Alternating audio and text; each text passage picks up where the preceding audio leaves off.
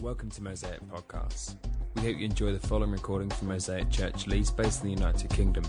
For more podcasts and information on Mosaic Church, please visit mosaic-church.org.uk. Thank you for listening. We're, we're called to be a sent people. We're called to go and bless other people in the world. Uh, both those close to us, so our friends, our families, our work colleagues, our neighbours, but also those further away in the nations of the world. We're sent as a community of people to share the love of Jesus with others and to be a blessing to them. So today, I want to look at three ways or three things that God equips us with for that mission. How does God equip us to bless others? And I'm going to look at the fact that God saves, God transforms, and God empowers. And my aim really today is actually just to encourage you guys, to encourage you guys that you're already equipped to be on mission for God. And for the vast majority of you, you're already on mission for God. And I just want to encourage you and say, keep doing what you're doing. It's great.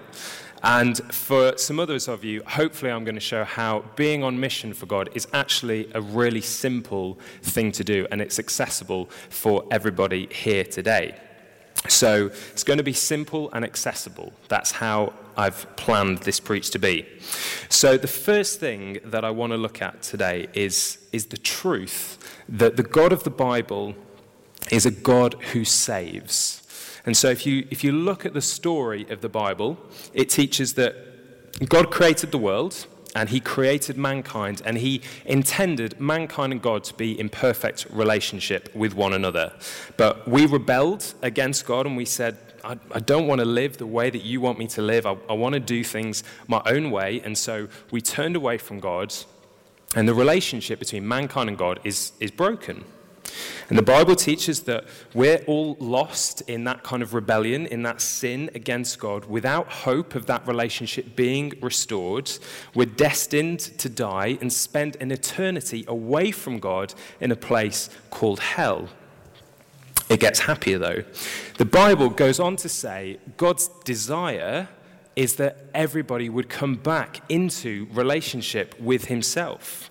God loves all people and he wants to save them from their sin and their rebellion back into a relationship with himself. And so, to do this, as you go through the Bible, he sends his son, Jesus Christ, to live a perfect life that we could never live and to die in our place on the cross. Three days later, he rose from the dead, defeating death and offering us, mankind, the opportunity to be back in relationship with God. In short, the Bible teaches that God is a God who saves people and desires to be in relationship with them. Now, if you've been around church, you're like, yeah, that's pretty obvious. That's what we talk about most weeks. But when we look around at the world, it's dead easy to just look at people and go, they're just really not interested in God.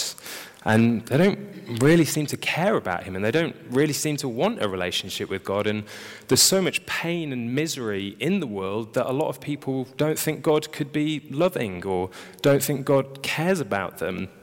And so it can seem like we could lose a bit of hope if all we looked at was the world around us. It could seem like mission was a bit of a hopeless endeavor because people just don't really seem to care. But what I want to do is show you that the truth that God saves actually brings hope to our mission. And the way I'm going to do that is we're going to try a little exercise. Not a physical exercise, but I'm going to ask you guys to trust me a little bit because I'm going to ask you to be a little bit vulnerable. Not too vulnerable. All I'm going to ask you to do is to raise your hand at different points in the next few minutes. So I'm going to ask some questions, and then what you guys to do is to raise your hand. Is that okay? There's a slight murmur. Okay. Can you put up your hand if you were born into a Christian home, told about the love of Jesus from a very young age, and you believed from Jesus from a very young age and never doubted it? Oh, Great. Can you, you can put your hands down, can you put up your hand if you were born into a Christian home, told about Jesus from a very young age, but then at some point thought, actually, that's just my parents' faith. I don't know if I believe this for myself. I want to see what the world has to offer. You went away, you partied a little bit, and then you came back and went, no, actually, I do believe this.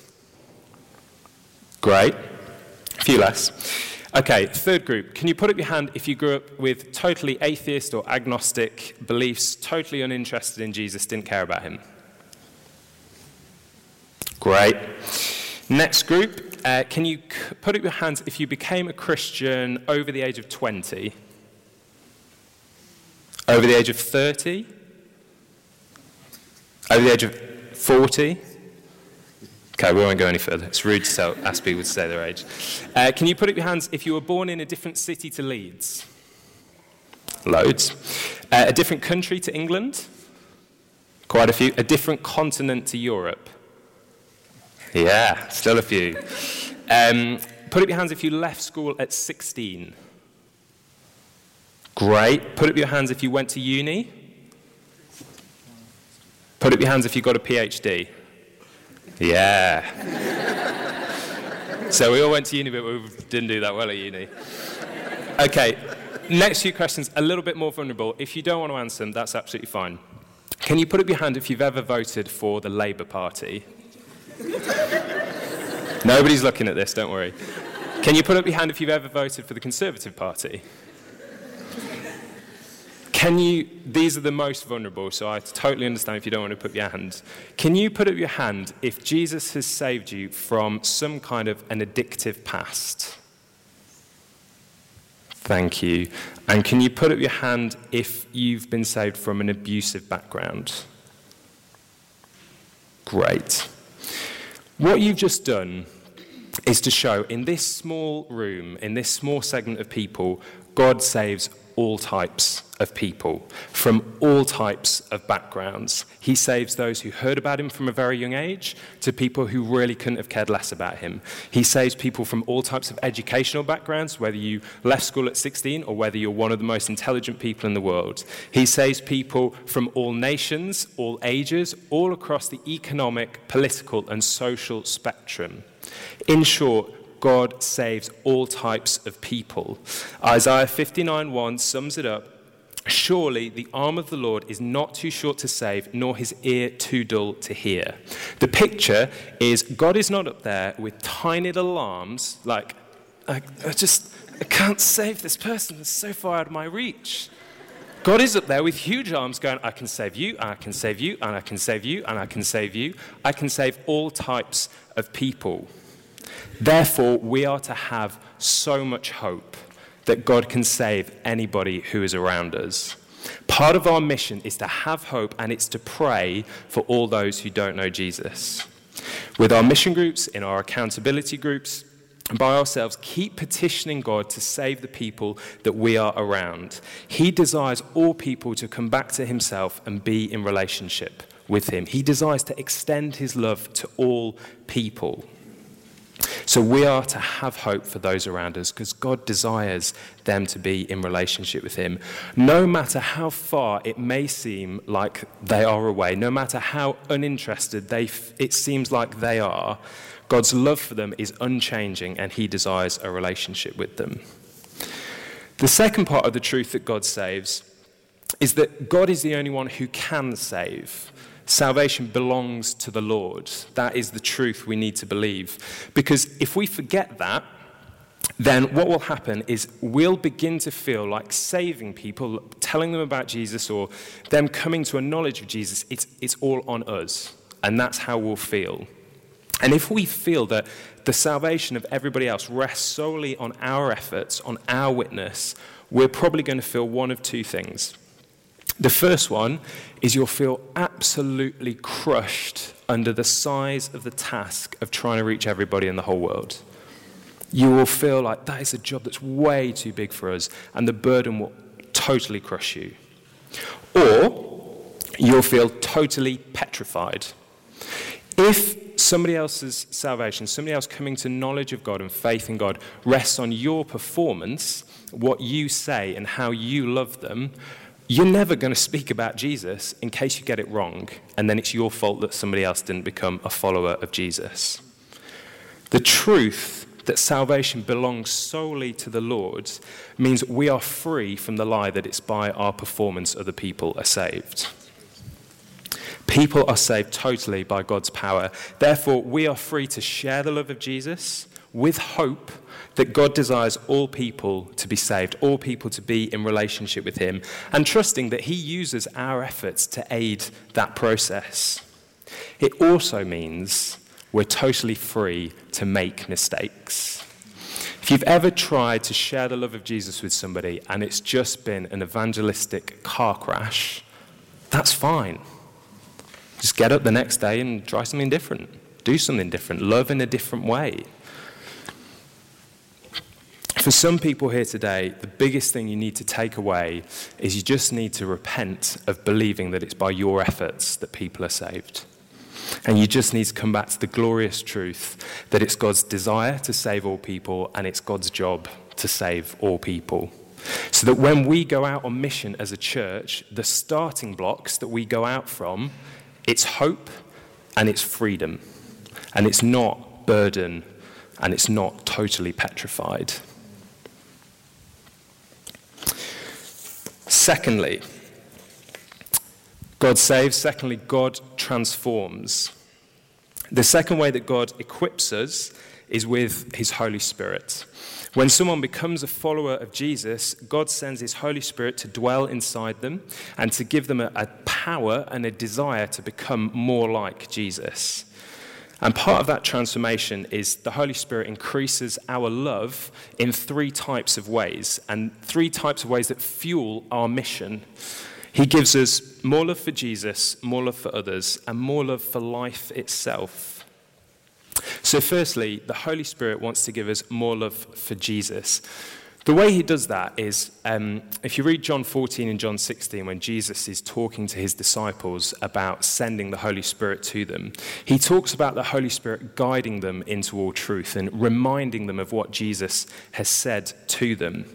What the Holy Spirit does is he, he takes our eyes off being fixed so much on ourselves and he lifts our eyes and fixes them on Jesus. He helps us to look beyond ourselves and look up to Jesus. And the reason that's so important is the more we look at Jesus, the more we realize just how much he loves us, just how much care and attention and desire he has for us, how much he saved us from, how much he desires to transform us, how much he wants to be in all areas of our lives. The more that is known by us, the more we fall in love with Jesus, the more passion and the more enthusiasm we have to talk about Jesus and to share Jesus with other people.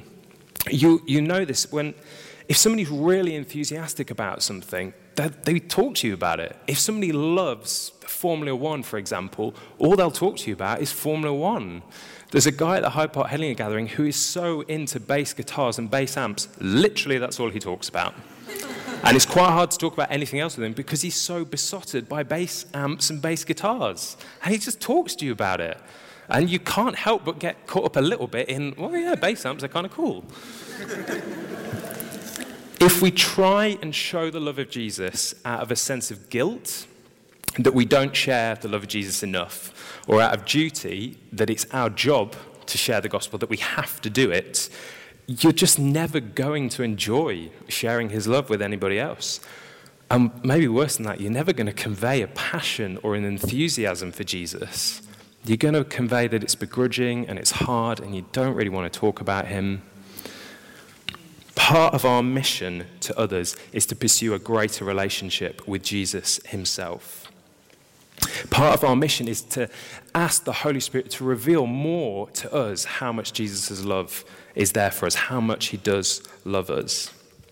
So, how can we be spurring one another on towards that goal? How can you, again, in your accountability groups, in your mission groups, Be asking the Holy Spirit to speak to you more about Jesus' love. Ask the Holy Spirit to reveal more of Jesus' love to you. In your accountability groups, talk about where you struggle to feel like Jesus loves you and pray and ask the Holy Spirit to help you understand how God loves you in all areas of your life, how He deals with our guilt, how He deals with our shame, how He wants to accept us, reconcile us, redeem us, adopt us into a loving family. Um, be ask asked to be filled with the Holy Spirit daily. So you've got the power and the desire to seek Jesus. Because if you just do it out of your own efforts, at some point, you're going to get tired and you're just not going to want to do it anymore. If you do it out of the Holy Spirit's power, He is a un. What's the word? Unlimited resource? Yeah, He's an unlimited resource. Your strength runs dry, God's strength never runs dry. So draw from Him to seek Jesus. As you do, you'll be more inclined to speak about Jesus and you'll do it with more passion and you'll do it more often. The second love that the Holy Spirit increases is our love for other people. Uh, in 1 John chapter 4 verses 11 and 19 both state we're able to love other people because we've been loved first totally and completely. So in verse 11 it says dear friends since God so loved us we also ought to love one another. Verse 19, we love because he, uh, because he first loved us. As we learn more about, as we experience more about, if we know more about Jesus' love for us, the Holy Spirit changes our hearts and enables us to look out from ourselves and to love other people. And not only to love them, but we actually have a desire and an urgency to love them because we realize how much desire and urgency God has to love us. Everything we learn about in this upward relationship between us and God is something we can pass on horizontally, as it were, to those around us. So think about it like this God listens to all of your prayers, even when they maybe are. Um, inarticulate. I did that deliberately so you could. Inarticulate, or even when they're, they're stumbled or they're through tears or you're just saying rubbish to him, he still listens. So, who is it that you know in your workplace that nobody really wants to listen to because they're annoying? Listen to them. Because that way you're showing the love you've received from God and you're showing it to somebody else. God totally accepts you regardless of what you've done. The person you know who everybody else wants to shun because of what they've just done, accept them because you've been accepted. Um, God accepts you despite your shame. He accepts you even when you don't want to talk about what you've done. The person you see around you who's struggling because you know they're not talking to anybody about the stuff they're going through, be the person that goes and asks them how they're doing. Sometimes it's dead simple. Sometimes it's staying late at the office to help somebody else hit a deadline because you see they're struggling and you help out. Sometimes it's just talking or listening to the people that nobody wants to talk to. Sometimes it's more proactive. Sometimes it's just throwing a barbecue for your neighbours because you want to love them and you want to bless them and you want to get to know them and you want to have relationships with them. See, our acts of simple love to other people are the vehicles through which God's love is displayed to them. So, Holy Spirit increases our love for Jesus. He increases our love for others. The third one, this is the one that interested me most as I was writing this. The Holy Spirit enables us to love life more. Um, the Bible teaches that the world, as it were, is like a, a theatre that displays God's glory. Psalm 19 says, The heavens declare the glory of God. So, yes, the world is marred by sin. Yes, it's marred by brokenness. But it's still full of good things. And it's still full of God given things. It's still full of things that God has given for our enjoyment and our pleasure and our delight. And so that kind of means two things. The first one is when you meet somebody who is passionate about something and enthusiastic about something, regardless of whether you like it or not, you're actually able to be passionate and enthusiastic and affirming towards them. So, if you go back to the example, somebody loves Formula One. If you don't care about Formula One at all, it actually doesn't matter. Because by the Spirit, you're able to see that what that person is enjoying is a gift from God. Because they're enjoying intellect, they're enjoying creativity, they're enjoying ingenuity, they're enjoying um, the mechanics of how you put a car together, they're enjoying the competitiveness, they're enjoying the athleticism. They're not just things that we've created, they're God given things. So when somebody says, I love Formula One, you're like, great, you, live a, you love a gift that God has given you. I want to affirm you in that. I want to be enthusiastic towards you about that. As Christians, we can be the most enthusiastic and passionate people in the world. It doesn't mean you're always jumping up and down going, This is amazing. Because if you know me, I never really do that. but it does mean that if you're in a conversation with somebody, you can be like, It's great that you love that. I love the fact that you love that, and then you're enjoying a gift from God. So, what are your friends what are your family members? What are your work colleagues encouraging, uh, sorry, passionate about? And how can you affirm and encourage them in that? Because people love having passionate and affirming people around them. Because the world, it's all about comparison. It's all about tearing other people down. It's all about saying how you're not as good as me and what you enjoy doing isn't as good as what I enjoy doing. You get to be totally countercultural in that and go, I love what you enjoy doing, even though I don't care about it at all. I totally affirm that you love Formula One, even though I would hate to spend even 10 minutes watching a Formula One. You get to build people up while the world tries to tear them down. And the second thing on that is what you are passionate and enthusiastic about, do that with other people. And enjoy God's gift with other people, even if they don't know it's God's gift or not. Just a few examples from the people that come to this gathering. Miriam Simpson after working a full day at school, she goes out rock climbing with a friend from her work. Why? She loves rock climbing. Why? She loves her friend. So she enjoys doing the activity and she gets to talk and love this person that she's doing it with. Jenny Evans plays in a squash league. Why? Because she loves playing squash. And she loves the people that she plays with. And so she gets to do both. She loves the activity she's doing and she loves the people that she's playing with. And she gets to show something of God's love to them. So, what do you love doing? If you love cooking, cook for other people. If you love films, watch films with other people and then talk about them. Talk about what the main themes were. Talk about, talk about what really struck you. Um, uh, Steve Vaughan, the Vaughan family, who we sent to Dublin a few weeks, a few months ago, um, they, he's so passionate about films that what he'll do is they'll invite people around, they'll watch a film, and then they'll talk about where Jesus was in the film. So they watched Argo a few weeks ago. Has anybody seen Argo? Like two people, three people. So I don't know the plot of Argo, but I read Steve's kind of Facebook comments afterwards. It's like, Argo, it's about like self-sacrifice, it's about humility, and it's about laying life, your life down for the people. It's like Jesus. And I just look at the film go, yeah, it's a good film. Because he's so passionate about the film, he's able to talk to people about Jesus through watching Argo. If your passion is gardening, invite people around to your house to do your garden for you. Not everybody has a garden. Those people that love gardening that don't have a garden, bring them around. We have a garden, bring them around to our house. So, the Holy Spirit increases our love for Jesus, love for others, and love for life. What's amazing about these three loves is that it becomes plain that as a church, we're not to compartmentalize mission to a few elite people. But the Holy Spirit actually is equipping all of us every day to be on mission, to show Jesus' love to others, to bless other people. Our role is to ask the Holy Spirit to increase those loves, to increase our love for Jesus, to fall more in love with Him so that we're more passionate, enthusiastic, and inclined to share about Him. To ask Him to give us more love for other people so we have a desire to share with them and a passion for life. Ask the Holy Spirit to show you how you are and not to go too poetic, but you're an actor in God's theatre of good gifts and joy and delight, and you get to engage with that.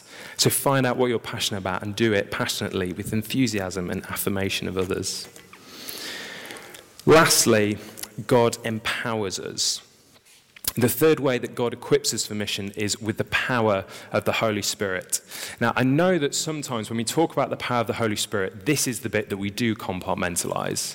You know, I can do the first two bits, but when it comes to the power of the Holy Spirit, uh, it's just a few people. A few people have the power. I don't have the power. You got the power, people. I'm going to tell you how. In 1 Peter 3:15, it states, we are called in our hearts to set apart Christ as Lord. So that's the loving Jesus part. Always be prepared to give an answer to everyone who asks you to give a reason for the hope that you have, but do this with gentleness and respect. And that's the loving other people part. For a lot of us, the thought of being asked a question about our faith can seem pretty daunting and a little bit scary because I'm not sure that I'm going to have the right answer. I'm not sure I'm going to know what to say. But the amazing thing is, in those situations, it's actually not you speaking to that person because it's the Holy Spirit giving you the words to speak to that person. We are given the Holy Spirit so that when we're in those situations, the Holy Spirit in us is actually speaking God's truth to that person. So I'm fully behind studying the Bible. and I am fully behind studying apologetics books. I've got tons of them at my house. I love studying apologetics books to put forward an intellectual case for the reason for the faith that I hold. But ultimately, if I'm in a conversation with somebody and they ask me about my faith in Jesus, I really want the Holy Spirit to be speaking rather than just my thoughts or my wisdom. I want it to be God's truth that's being put across to them. So let me just, we're just going to dip into the book of Acts and I'm going to see how every day that was in the book of Acts and actually how every day it is for us as well. So in Acts chapter 4, we see the story of Peter and John have been out in the streets of Jerusalem and they've been talking about Jesus, uh, his death and his resurrection, and his love for other people. And they get arrested for doing that, and they get brought before the Sanhedrin, which is like the, the Jewish ruling council of the time. And Acts 4, verse 8 reads Then Peter, filled with the Holy Spirit, said to them. So it's a small verse, but it means Peter, who's about to do this amazing speech about God's love and how Jesus is the fulfillment of the Old Testament and how Jesus is the only way to God. The way he starts the speech is he's filled with the Holy Spirit and then he speaks. Acts 4:29, the rest of the disciples hear about Peter's speech and they pray for God to give them boldness to speak the word of God as well. Two verses later, how does that happen? It says the place was shaken with the power of God. They were filled with the Holy Spirit and they spoke the word of God boldly. So for Peter, he's filled with the Spirit and he speaks the word. For the disciples, filled with the Spirit, they speak the word. The same is true of Paul in Ephesians 6:19. He's written the letter to the Ephesians, and the last thing he asks them to do is he says, Pray also for me, that whenever I open my mouth, words may be given to me so that I may fearlessly make known the mystery of the gospel. Paul receives from the Spirit and speaks the words. Peter and Paul are probably the two key, apart from Jesus, are the two key influential figures in the New Testament. They receive from the Spirit and they speak words. Do you know why I say that you've got the power? It's because the Holy Spirit lives inside each one of you. And it's the same Spirit that lived in Peter and Paul. The same Spirit that gave them the words as they proclaimed the gospel in all their, wor- in all their different settings. It's the same Spirit in us. He giving, he's giving us the same words today so that other people can come to know about Jesus. The times when we need to speak about the gospel, we're empowered by the Holy Spirit to do that. The second thing is the Holy Spirit also gives us a power to pray for other people. Again, if you look through the book of Acts, what will often happen is the disciples will go into an area and they will pray for the sick. The sick will be healed, people will be amazed. They then get to talk about Jesus and people get saved. That tends to be a pattern that seems to happen quite a lot through the book of Acts. I'm just going to dip into one story to show it. Acts 3, just before the story that we just looked at. Peter and John are on their way into Jerusalem to the temple. They pass a guy who's crippled in verses 6 and 7. They pray for him. Verse 8, he's able to walk. Verse 9 and 10, people are amazed. Then, verses 11 through 26, they're able to talk about Jesus. They're able to talk about a God who loves so much that he would heal a guy who's lame in his legs. Chapter 4, verse 4 many come to faith in Jesus. The Holy Spirit equips us with the words to speak, but also with the power to pray for other people, so that other people can hear and experience God's love for them. Today, does this look like you going out onto the streets and gathering a crowd, crowd of two or three thousand people and then praying for somebody to be healed and then proclaiming the gospel? Probably not. This looks like going to the pub with a friend and having a conversation with them. And as you have the conversation, asking the Holy Spirit to be speaking to that person. It looks like having lunch with somebody from your work and asking the Holy Spirit to speak as you're chatting with them. It looks like listening as your family member or your neighbor talks about a situation that they're struggling with or a pain that they've got in their body and just going, I'm a Christian. I believe that God loves you. Do you mind if I pray for you? Most people don't reject the offer of prayer, however much they might reject the offer of talking about Jesus. It is true, Marjorie. Um, there was a story of a girl called Molly who came to the Hyde Park Headingley intro course. And she came and she heard the talk and she was involved in the discussion and it was going really well. She was really interested. Towards the end of the evening, she just said, oh, I've got a really sore back. It was like light bulbs for all the Christians in the room. It's like, sore back, we know what to do. It's like, we're Christians, we believe that God loves you. Do you mind if we pray for you? Do you mind if we pray for your sore back? And she went, Yeah, it's fine. So they pray for her sore back. She feels a warmth down her back, and some of the pain that she's feeling leaves. She's like, Wow, that's amazing. She experiences some of God's love for her. A few weeks go by, she keeps investigating God, she keeps investigating whether He loves her or not. And then the pain comes back. Light bulbs on, Christians come round. We're Christians, we believe God loves you. Can we pray for you again? The pain goes a little bit again. The same thing happens a third time. Between the point of the first and the third prayer, she's become a Christian. She's put her faith in God because she's heard about the gospel and because she's experienced some of God's love for her. Does she still have a sore back? Yeah. Is she a Christian? Yeah. Do you have to pray for miraculous healings and see miraculous healings every day of your life? No. Do you need to go out of here knowing that you have power to pray when the time is right? Yes because it's an amazing way to show people how much God loves for them, how much care He has for them, how much intimacy He has for them. It's a brilliant way to open the door to a conversation. Mission is basically summed up with simple actions, simple words, and simple prayers. I got to the end of this and I thought, it's ridiculous how equipped we are by God to be on mission. It's literally insane. If I was God, and not something I think about too often, but if I was God and I wanted to portray myself to other people, people would need to go on a crash course or maybe a long three, four year course about how amazing I am. They'd need to know everything about me. Then they'd need to be tested about how well they can articulate how amazing I am to other people before I'd even think of letting them go out and speak about me.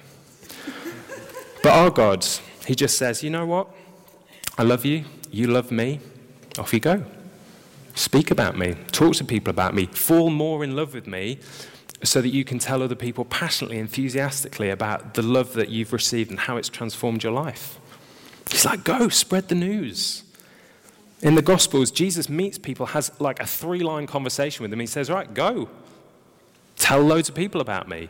God doesn't wait for us to be totally equipped. He doesn't wait for us to know everything about Him. He just says, once you've experienced my love, you're able to tell other people. You're able to pray for other people. Recently, I saw an advert that made me chuckle. It said, sharing, with your fam- sharing your faith with your friends and family can be intimidating. Dot, dot, dot. It can be easy with Billy Graham at your side. And I thought, yes, that is true. If I had a Billy Graham style massive evangelist with me every day, it would be slightly easier to share my faith with other people. But actually, I thought, I don't have Billy Graham, but I do have the Holy Spirit. Which would I prefer? I prefer the Holy Spirit. Because one day Billy Graham's going to die. The Holy Spirit never runs out, never gets tired, never leaves, always there, always empowering, always filling. Our job is to ask for more and more from Him, ask for Him to reveal more of God's love for us, and then to empower us in our day to day situations, to play the part that God has asked us to play as He works out salvation in the lives of other people. Amen? Great. I'm just going to quickly pray, then we're going to sing. Um, what I'm going to pray is that the Holy Spirit would bring to mind people that we know, situations that we're in, and then equip us for those, empower us for those. The next time we see that person or in that situation, we would know that the Holy Spirit has given us the power to be in that situation. So if you want to bow your heads, I'm just going to pray. Heavenly Father, I thank you so much that you've shown love to us through your Son. I thank you so much, Lord, that you're in the business of saving people and you desire all people to be saved, all people to be in a relationship with you. God, I thank you that you use us to show the love of Jesus to others. And Holy Spirit, I just pray now that you would bring to mind those people that we have on our hearts to see them come to a relationship with God. Bring to mind those places, those workplaces, those places with friends, with neighbours, where we're around people that don't know your love yet. Lord, and as we hold those people and those places in our mind, would you come afresh, fill us afresh, Lord, and empower us to know when to speak, to give us the words, to offer prayer, and to see you break into their lives. In Jesus' name, Amen.